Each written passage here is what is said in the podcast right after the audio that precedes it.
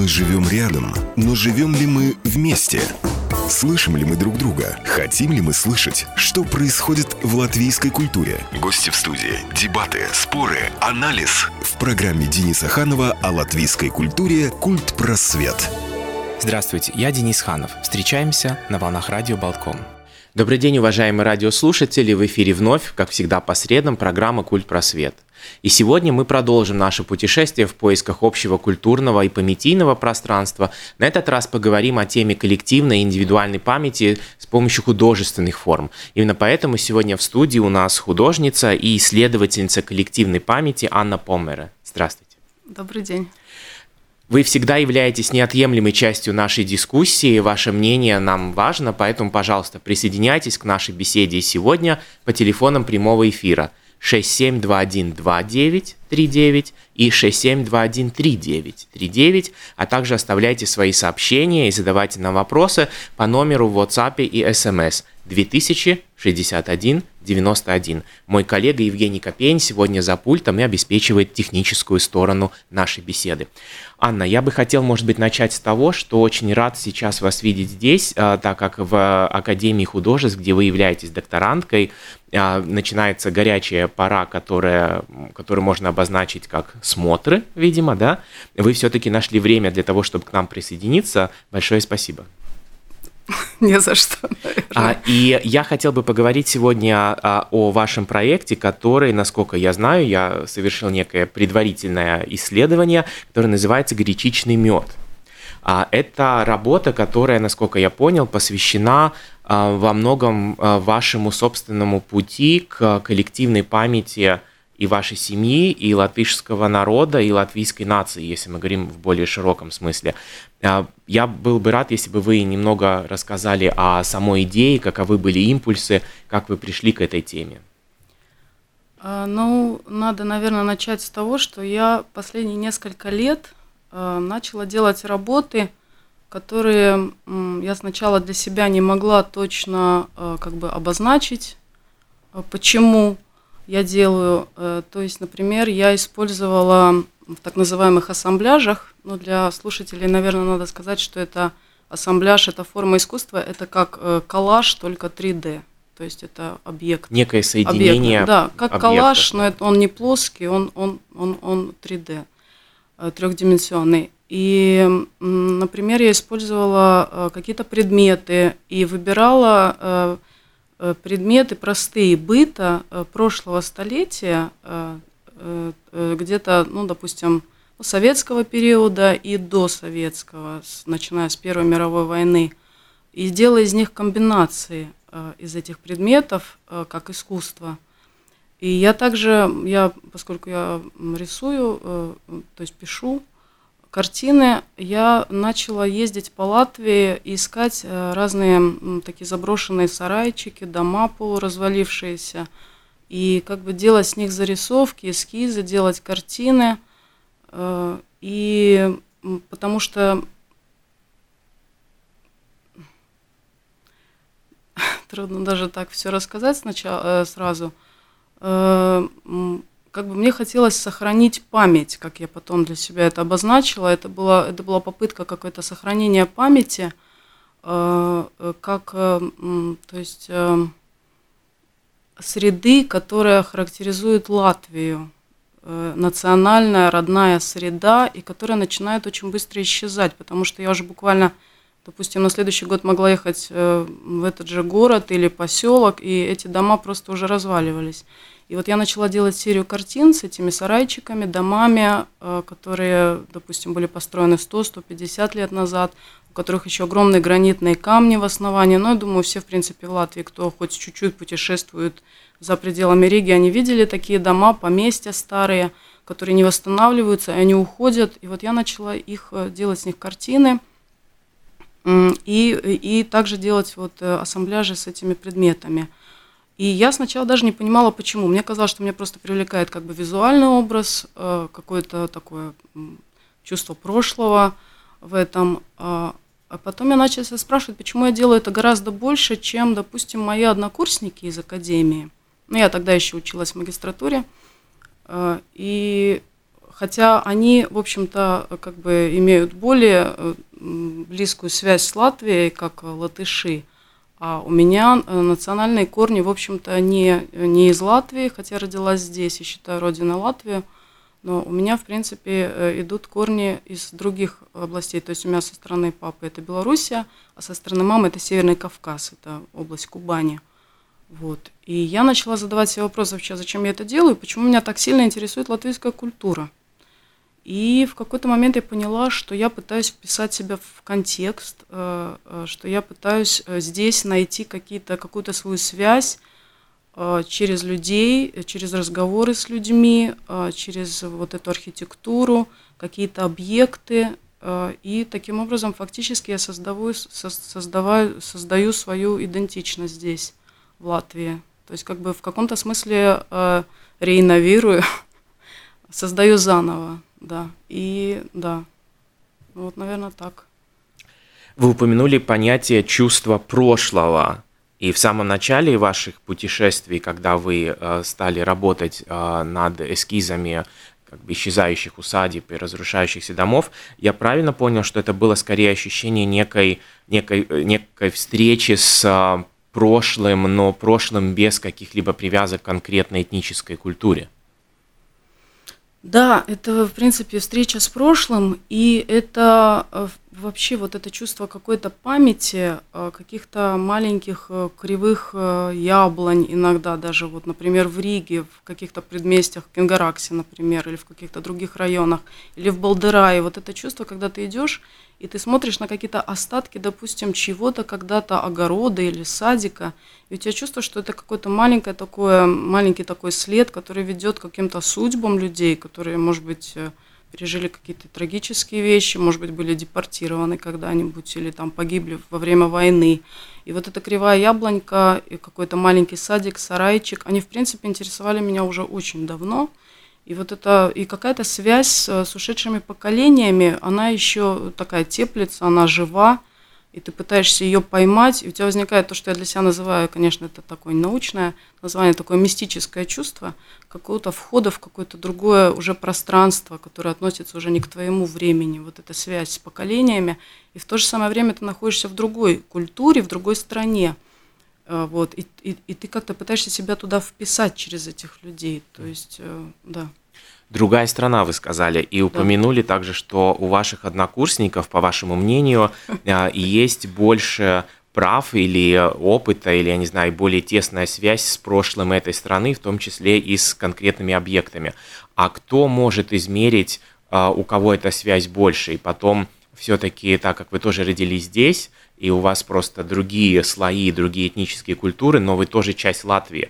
Почему вы упомянули, а, скажем, слово у них больше связи, больше, условно говоря, прав. Но они как законные дети в семье, вот это можно с этим сравнить. А я в каком-то смысле являюсь, э, как говорят, незаконнорожденным, да, я не приписан, я не вписан вот э, в свидетельство о рождении, у меня, допустим, там не указано, чей я э, ребенок. Вот, вот это такое чувство. То есть они как бы дети, которые живут в благополучной семье, в здешней среде, они, у них есть бабушка, допустим, Э, под Ригой в каком-нибудь э, там поселке или, или, или, или еще одна бабушка еще где-нибудь, допустим, одна в Курзаме, другая в Латгале.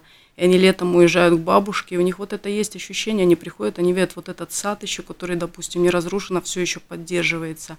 Они видят эти дома, эти же сарайчики в неразрушенном виде, э, и у них эта связь не прервана. То есть они корнями гораздо глубже держатся в этой почве.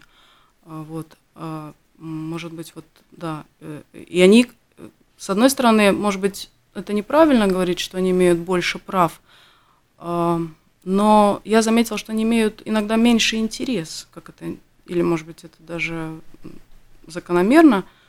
А, то есть у них это и так есть, а у меня этого нет. И я пытаюсь э, увидеть, как-то проникнуть, подсмотреть, ну да, я, это похоже, вот как ребенок-сирота приходит, он как-то прижимается к другой семье, к столу, как-то вокруг которой все сидят, он чувствует себя вроде он, вроде его не прогоняют, но то же самое время... Но тепла а, не ощущает. И да, он не чувствует себя вот исключительно своим все-таки. Все-таки а это внедрение. Внедрение Хорошо, но ведь каждый человек, несмотря на политические и военные катастрофы 20-го столетия, все-таки может попытаться вернуться к своим корням, или корни можно было бы даже, наверное, сочинить. Я полагаю, что именно здесь мы можем приблизиться к художественным формам. Если вы ощущали нередко этот холод, о котором вы упомянули, то, может быть, вы могли а, попытаться создать сами свой очаг или а, нарисовать корни. Знаете, как а, в, в сказке о Буратино, где не было денег для настоящего очага, то на холсте был нарисован очаг и становилось чуть-чуть теплее. Да, но я думаю, что я своими картинами фактически это и делала. Вот эти зарисовки домов, допустим, и какие-то предметы бытовые, которые я ставлю в какие-то деревянные старые коробочки, вешаю на стену и долго на них смотрю, и они дают такое чувство, какое-то медитативное погружение вот в память. А, это, наверное, и есть вот это нарисов... ну, как бы рисование своих корней. И по поводу восстановления это очень сложная история, потому что у меня э, фактически тоже э, прабабушка и прадедушка, они были э, в свое время депортированы, и там такая очень трагическая история, что они на 15 лет как бы в разные лагеря были депортированы, и когда вернулись, причем они, у них получилось, что их освободили, они вернулись в один день, и бабушка не выдержала, и она, у нее сердце, очевидно, от перемены климата, потому что там была Сибирь, а здесь э, была Кубань, э, то есть это 40 и больше градусов иногда жары, вот, и она умерла практически сразу по приезду. И дедушка, как гласит семейная легенда, я, конечно, не могу это стопроцентно утверждать, но так говорят все мои родственники, он пошел, выкопал себе могилу рядом с бабушкой и через три дня тоже умер. То есть вот, вот такой, то есть у меня как бы есть такая история моих корней, э, которая как бы меня тоже э, провоцирует на какие-то исследования, но, к сожалению, там уже вот эта близкая, живая память, она очень теряется – родственники начинают один с другим, к сожалению, уже уходить, и э, восстановить что-то достоверно практически невозможно. То есть это остается фактически каким-то семейным полулегендой, полумифом, и непонятно, насколько в нем есть правда, насколько это осознанный миф, и он как миф будет какое-то еще время продолжать существовать, очевидно, в рамках нашей семьи – вот, но привязать его к Латвии очень трудно, несмотря на то, что их объединяют вот эти трагические исторические события, которые весь 20 век, в общем-то, объединяют, и которые тут у каждой семьи в Латвии тоже. Может быть, даже через этот трагический опыт скорее я ощущаю связь э, с Латвией, даже ближе. Опыт депортации и О, террора Трагический опыт семье. 20 века, который фактически, я думаю, коснулся ну, практически всех семей. И, и русских семей, и украинских. У нас там ну, мы больше даже украинцы в Кубани, чем русские. Э, то есть украинские песни бабушка пела, например, в детстве. Вот, э, да, вот этот трагический опыт 20 века, который, который, так сказать, э, который пережили и латыши, и русские, и украинцы, все пережили, и евреи, трагический опыт войн, революции, он всех очень сильно объединяет и в то же самое время в каком-то смысле разъединяет. Вот. И очень интересно следить вот за этими границами, когда он начинает разъединять людей и когда он начинает объединять. Я думаю, что для людей, которые достаточно хорошо знают историю, увлекаются этим, интересуются, то это скорее объединяющий опыт. Но судя по всему, в политической элите скорее как раз это опыт, который разъединяет. И это размежевание по этническому и историческому опыту, оно во многом фиктивно, потому что действительно 20-е столетие объединяет нас всех истории э, тоталитарных режимов э, немецкого, советского, э, и в то же время это история жертв, э, которая должна была бы сближать. Но я услышал э, в ваших репликах также и то, что через а, диалог с трагическим прошлым латышского населения вы пытаетесь каким-то образом вернуть свой собственный потерянный и географически, и а, хронологически. Означает ли это, что вы себя не видите частью латвийского общества в настоящем? Потому что все, что вы упоминали, все это, хотя и осталось в настоящем, и еще не закончилось, но оно так или иначе прошлое. Туда вернуться можно только в э, фантазиях, в политических и в художественных. Э, как обстоят дела с настоящим? Нет, ну настоящее, думаю, я, во-первых, считаю себя я гражданин Латвии, гражданка, и я, как бы сказать, уважаю этот статус и ценю его. Я считаю родиной Латвию, и природа мне гораздо ближе, конечно, люди вокруг меня, то есть, ну, во-первых, я закончила несколько высших школ, надо сказать, на латышском языке, и это второй язык, на котором я достаточно свободно говорю. И со своим ребенком, кстати, я тоже говорю и по-латышски, и по-русски. Поэтому я думаю, что я достаточно интегрировалась. И я считаю, что это нормально, когда ты живешь в стране, то это вообще, это само собой разумеющаяся вещь, что ты пытаешься с большим уважением к существующей культуре интегрироваться. И все же есть некие ощущения. Ну, некие ощущения, да. Ну, вот я говорю, даже вот это элементарное отсутствие бабушек, допустим, в Курзаме или Латгала, да, то все в Налига, допустим, в детстве едут к бабушке, а мы ехали 4000 километров на поезде, мы проезжали Белоруссию, Литву, Украину, вот, и потом фактически опять выезжали в Россию, там, да, и доезжали чуть ли не до Чечни. Но это, конечно, чувствуется, это, ну, как бы, это, к сожалению, это никак не избежать, да. Ну, потом родители, говорящие между собой на русском языке, хотя один из них белорус изначально, другой, в принципе, тоже на, на, на украинском языке в детстве говоривший. И несмотря на это, да, вот. То есть, ну, это, это я думаю, что в Латвии почему-то, как я думаю, в постсоветском пространстве до сих пор э, люди как-то очень акцентируют вот это э, как сказать, э, неполную принадлежность, и даже до сих пор мы почему-то пытаемся по кровному признаку э, идентифицировать нацию. Это вообще уже ни в Европе, нигде в мире невозможно сделать.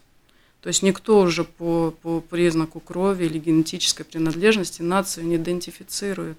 Идентифицируют по каким-то гражданской, гражданскому статусу, гражданин, не гражданин – язык. Но это очень долгая история, я боюсь, что мы сейчас туда, может быть, там даже не стоит углубляться. Но в Латвии мы почему-то до сих пор смотрим на генетическое происхождение. То есть это... А как бы вы объяснили это? В чем причина? Я думаю, это может быть, советское это... пространство, к сожалению. Вот как раз о, о то, от чего мы пытаемся отдалиться в нашем развитии, как раз почему-то мы используем методы те же, допустим. То есть это вот это, во-первых, э, во-первых, у нас до сих пор характерно пытаться найти чужака почему-то. Я не знаю, зачем это делать. Мне кажется, надо видеть человека прежде всего и пытаться через эмпатию, вот то, что я, у меня тоже в работе с памятью фактически основной метод исследования – это эмпатия, это попытаться э, вжиться в чужой опыт, чужой индивидуальный опыт, чужой коллективный опыт, попытаться стать на место, на точку зрения другого человека, попытаться понять, как ему было ехать, допустим, в этом вагоне, вот в эту Сибирь, ну, это я там сейчас в работе работаю с темой депортации тоже, да, и тем более, что мои родственники также ехали. И эмпатия – это первое, что надо делать для того, чтобы соединять людей, и через понятийные структуры тоже. Но эмпатия – это очень тяжелый процесс. Это процесс, когда человек покидает э, удобное, уютное, ясное ему пространство, это тоже может быть иллюзия. Но так или иначе, хотя бы представление о том, что в моем мире мне все понятно. И тогда человек выходит в совсем другую среду, где много боли, и с ней, как правило, нет навыков работать. Ну, эмпатия вообще, если я правильно понимаю, психологи определили это, это фактически как талант и способность скорее. Я не знаю, насколько она развивается, это больше уже псих, ну, такая тема психологии, вот, но я знаю, э, что она мне, у меня есть эмпатия, э, вот, и да, и мне кажется, что это главный, основной способ и преодоление травмы, кстати, тоже и памятийной травмы, и об этом писали некоторые исследователи коллективной памяти, которые вот как раз исследуют вот этот общий драматический опыт для нас всех. И они писали о том, что один из способов преодоления – это прежде всего эмпатия. Да, это, это попытка выйти из себя, стать на точку зрения другого человека.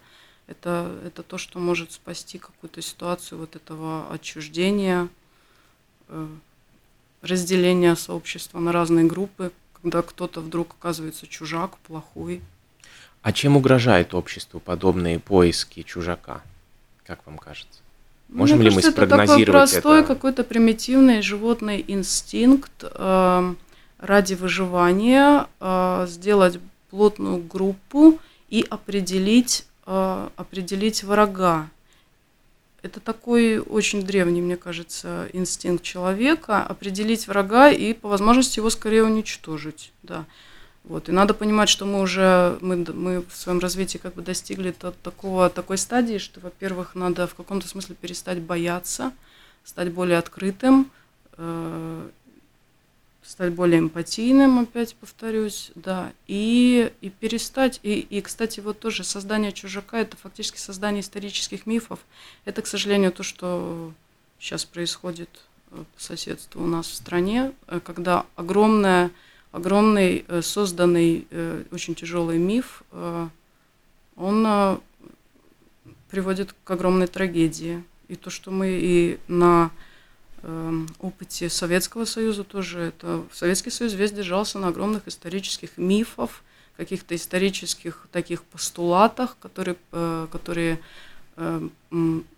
авторитарно насаждались всему сообществу. И Конечно, если человек сам самостоятельно не, не думает и не пытается выйти из этих мифов, то или не способен это сделать, то вот, да, он становится жертвой. Агрессивной жертвой очень часто, к сожалению, которая вот и нападает на чужаков. Якобы. Говоря о прошлом, о мифах, которые э, циркулируют в каждом обществе, а, и так или иначе эти мифы либо разделяются частью населения, либо есть какие-то альтернативные версии, может быть, мифы даже приходят в некое конфликтное состояние. Как вам кажется, сейчас перед началом так называемой недели патриотизма, 11 ноября, 18 ноября, как вам кажется, в публичном пространстве сейчас темы истории создания латышской нации, латвийского государства, они способны обратиться к другим этническим общинам? Видите ли вы в публичном пространстве приглашение всем? Или же это только некий, а, некая эксклюзивная группа? Вы наблюдаете за плакатами, за всевозможными инсталляциями, которые устанавливаются сейчас к этим а, двум датам в публичном пространстве. Как бы вы их прокомментировали с точки зрения включения других групп? Я очень плоха в политологии. Не обязательно Надо быть в политике, политологом, поэтому скорее наблюдение э, Наблюдение вот по поводу корней, я видела плакат э, по поводу корней, и корни это замечательно, но э, для меня тот момент, когда начинается, опять таки, наверное, повторюсь, отчуждение от других людей, вот в этот момент начинается зло. Если это ведет к какому-то такому э, продуктивному, радостному сообществу, содружеству, взаимопомощи, эмпатии, сочувствия, это все прекрасно. И корни, они прекрасны, потому что, ну, каждый человек, я думаю, думающий, он после 40 особенно вот начинает э, интересоваться своими корнями и пытаться восстановить вот эту какую-то связь, которая в детстве, конечно, менее интересна человеку. А, это ценность, это мы несем как ценность. И даже наши образы, может быть, наших ушедших близких, допустим, бабушки, они могут э, навсегда с человеком оставаться как что-то такое светлое, э, доброе, какие-то, может быть, моральные основы нам бабушка может там, не знаю, научить, да, которые навсегда остаются с нами, и мы это несем как нашу этику, религию, даже, может быть, какое-то начало, да, а, то есть это все светлое, и корни это прекрасно, потому что в конце концов, когда мы ищем корни, мы ищем себя. Это все наша идентичность, и мы начинаем эту идентичность как бы протягивать на большее пространство, на большую глубину во времени. Мы ее вытягиваем, вытягиваем, мы обогащаемся. Но в какой-то момент, когда в этой идентичности появляется ненависть к другой нации, может быть, или народу, какое-то какое какое-то желание отмежеваться от всех – Э, провести какую-то такую ограничительную черту вокруг своего сообщества и никого туда не пускать, это, конечно, плохо. А, поэтому, да, я вот как-то так смотрю, я даже особо пытаюсь не погружаться вот в тонкости политики в данном смысле и каких-то плакатов, да, поэтому мне, мне трудно прокомментировать, насколько наше общество, я думаю, что, ну, ну я сказала, мы как постсоветское пространство, мне кажется, мы закрыты еще, к сожалению. В художественных формах и образах а, ощущения, которые вы упомянули в начале нашей беседы, сирота, холод, угу. как будто вы подсматриваете, угу. да, как, как в сказках семейный. Андерсона а, и наблюдаете за человеческим теплом, а, все это может способствовать а, созданию новых работ и новых текстов визуальных. А в быту, в жизни, а, как вы ощущаете а, вот эти прерванные корни? Это некое ослабление какой-то энергии, или это, ну, можно, может быть, сравнить образно с э, тем, что, может быть, вы прихрамываете, да, или еще что-то. Каким-то образом вы чувствуете это как дефицит, как недостаток? Да, да, однозначно, да. Ну вот, например, дедушку моего одного отправили а, на войну с Финляндией еще в 1939 году, и он так и не вернулся, и мы не знаем, что с ним. То есть э, вот я реально просто этого человека не видела. Ну, это достаточно, это, я думаю, достаточно большая трагедия, в общем-то, для человека, для, для понимания его себя, что он какого-то своего дедушку просто даже и не знает, как он разговаривал, как он себя вел. Это такое чувство семьи и утраты в семье, да, это навсегда отсутствующий вот этот кусок мозаики семейной. И в какие моменты в современном, в настоящем вы вдруг ощущаете, что не хватает ресурса, что вот это, этого кусочка мозаики нет? Можете вспомнить какие-то бытовые ситуации, где вы остро э, чувствуете вот этот недостаток, этот холод?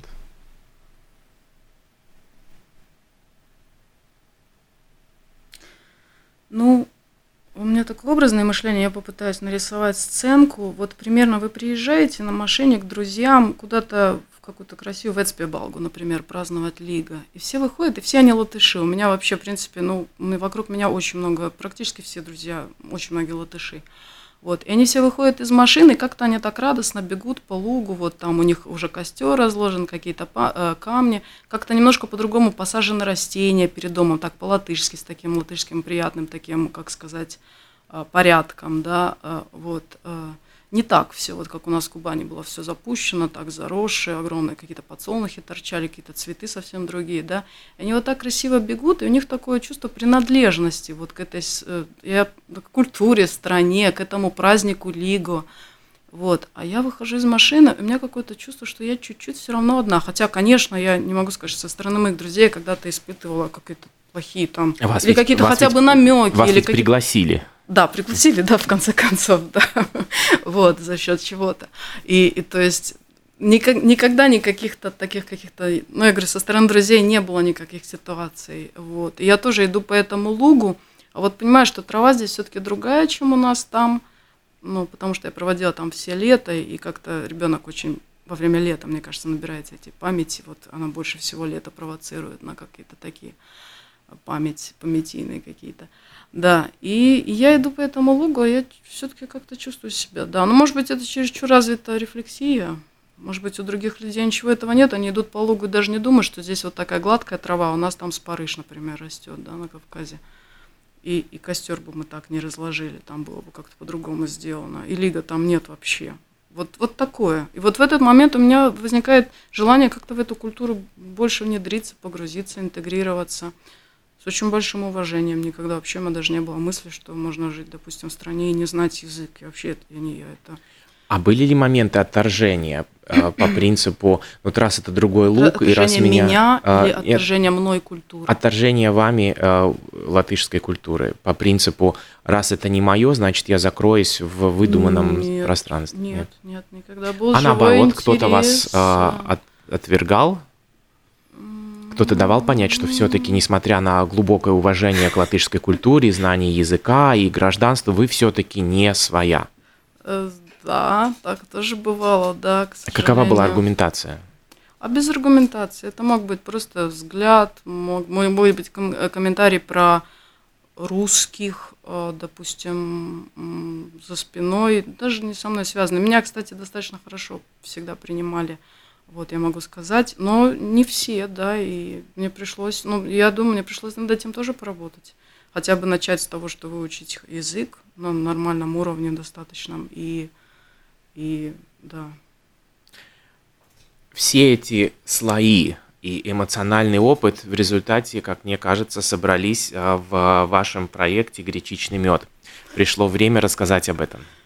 Да, но тоже достаточно большой докторский проект все-таки, и, наверное, рассказывать придется сложно. А сначала у меня была идея вот как раз через эмпатию попытаться встать на точку зрения двух. Я выбрала два человека, достаточно, ну, не хочу говорить слово усредненный, потому что я уважаю любую личность. И, но это люди, э, как бы, на первый взгляд, обычные люди, но на которых, э, которые как-то в своей судьбе, э, которых коснулось вот эти трагические события 20 века, допустим, депортация или э, лагерь. Вот э, я выбрала, значит, вот мужчину и женщину, э, Рихард Скруменш, у меня был такой герой, и Эмма Помере, которая прабабушка моего ребенка. И хотела вот и на их жизни как бы показать э, вот этот, в принципе, 20 век, начиная, э, то есть Эмма, например, прожила 104 года, и она э, пережила и революции, и обе войны мировые, и э, независимую республику Латвии, и сейчас вот новую независимую уже государство Латвии. Вот. И второй, э, мой мужчина-герой, Рихард Скроминч, он был очень интеллигентный человек, который абсолютно ни за что в 18 лет просто выслали в Сибирь, просто, ну, буквально ни за что. И он там провел 20 лет, и благодаря тому, что он был на каких-то там рудниках, он Потом впоследствии очень быстро погиб от рака, вернулся в Латвию. У него тут осталась дочка э, и жена. Э, вот, он очень рано ушел. Я хотела, вот, используя их личные вещи, создать какие-то такие архивы, сделать э, какое-то напоминание об этих людях вновь, чтобы, допустим, зритель, приходя на выставку, он на минуту вот почувствовал этих людей через какие-то личные вещи, через какие-то, может быть, мои картины, какую-то инсталляцию – и для меня этот процесс, я его называю реставрацией памяти. Да? То есть, конечно, э, даже достаточно, ну, как бы углубляясь и стараясь как бы все исследовать в судьбе этих людей, все равно я привношу что-то от себя, и в каком-то смысле я создаю тоже какой-то миф в какой-то момент, да, и в этом выражается вот то, что я называю эфемерность памяти, такая зыбкость памяти постоянная, да, что мы постоянно э, как бы балансируем э, над, над вопросом, балансируем э, над тем, это наша память, или это уже память чужого, другого человека, или, может быть, это уже какой-то элемент коллективной памяти, который мы приняли и даже не заметили, и поверили в это. Сделали это своей памятью, вот эта апроприация памяти. Вот. И, но в, и я хотела э, найти какую-то красивую метафору, чтобы э, посвятить Латвии этот проект, и я выбрала метафору гречишного меда, потому что, мне кажется, это такой очень натуральный продукт, э, очень естественный. Для Латвии это тоже очень характерно, э, мед, производство меда. И в то же самое время он немножко с такой горчинкой. Вот, да, это горчинка как бы вот отношение к этим трагичным событиям всего 20 века. И у меня получилось абсолютно случайно, что я взяла банку с медом, и я думаю, надо позвонить вот этому пчеловоду, который там был указан на банке. Просто, может быть, получится взять какое-то интервью, что-то узнать еще о меде, съездить на пасеку. И я позвонила, и у меня получилось абсолютно такое интересное совпадение, что я позвонила 82-летнему Язапу э, Новикову, вот я, да, вот, э, пчеловоду, и мы начали с ним разговаривать, я действительно поехала на эту пасеку, э, взяла с собой диктофон, чтобы взять интервью, и оказалось, что он сам был депортирован со всей семьей, 12 человек, и все, кстати, вернулись в Латвию, кроме бабушки, которая там умерла, но она жила была больна, когда она туда ехала, раком. И у него была прекрасная память, абсолютно, э, абсолютно э, совершенно сохранившая какие-то мелочи, события, имена людей, которые их там окружали – и он начал рассказывать историю, и я настолько как бы переключилась на него, э, что в конце концов я поняла, что я буду делать вот про него историю и включать туда какие-то предметы э, из пчеловодства, продукты пчеловодства. И э, да, ну я не знаю, насколько можно раскрывать, может быть, потом мне будет интересно на выставке, поэтому, может быть, я все рассказывать не буду и, и строить вот с этими объектами с пчеловодства и, и фрагментами из его рассказов э, другую инсталляцию, да, и то есть, э, да, вот так у меня получилось. Любой исследователь так или иначе, э, и это сближает его, наверное, с художником, привносит в исследуемую реальность нечто свое, индивидуальное, интимное. Ощущали ли вы, ловили ли себя на ситуации, когда вы добавляли что-то в историю пчеловода от себя и от тех самых корней, которые вы сейчас растеряли и которые вам остро нужны, от тех несуществующих бабушек из э, Курземе и Латгалии?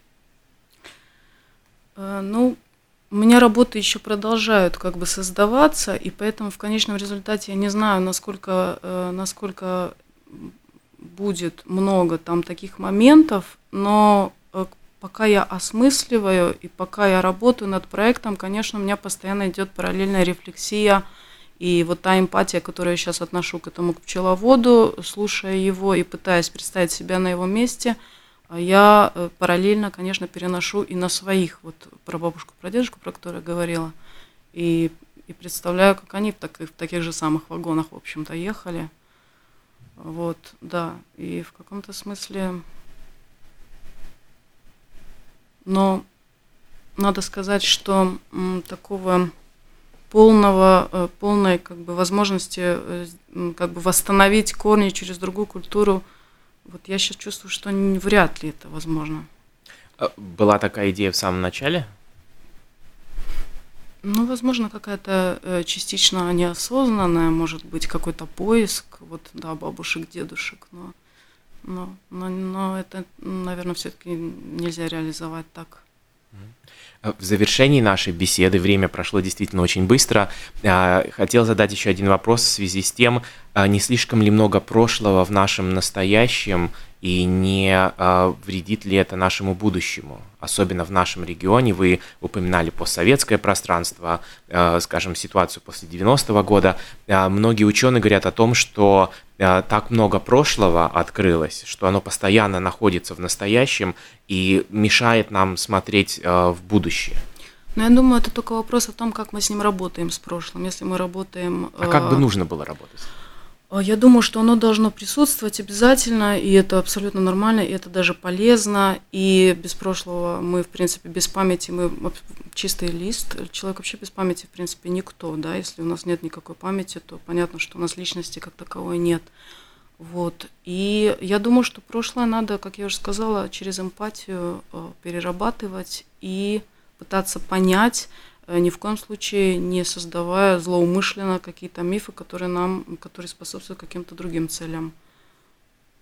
Что ж, тогда нам остается дождаться а, окончания вашего проекта «Гречичный мед», в котором вы и как исследовательница, и как художница а, ищете корни и а, анализируете историю другого, а в принципе всю нашу историю 20-го столетия, которая прошла в, под знаком террора, под знаком уничтожения человеческого достоинства и свободы и прерванных корней, которые теперь многие пытаются восстановить. А, в гостях у нас была Анна Поммере, художница, исследовательница и а, авторка проекта «Гречичный мед». Мой коллега Евгений Копейн помогал нам сегодня обеспечивать техническую сторону эфира. Спасибо вам, уважаемые радиослушатели, за то, что так внимательно нас а, слушали. Мы снова встретимся с вами через две недели. Хорошего вам дня и до свидания.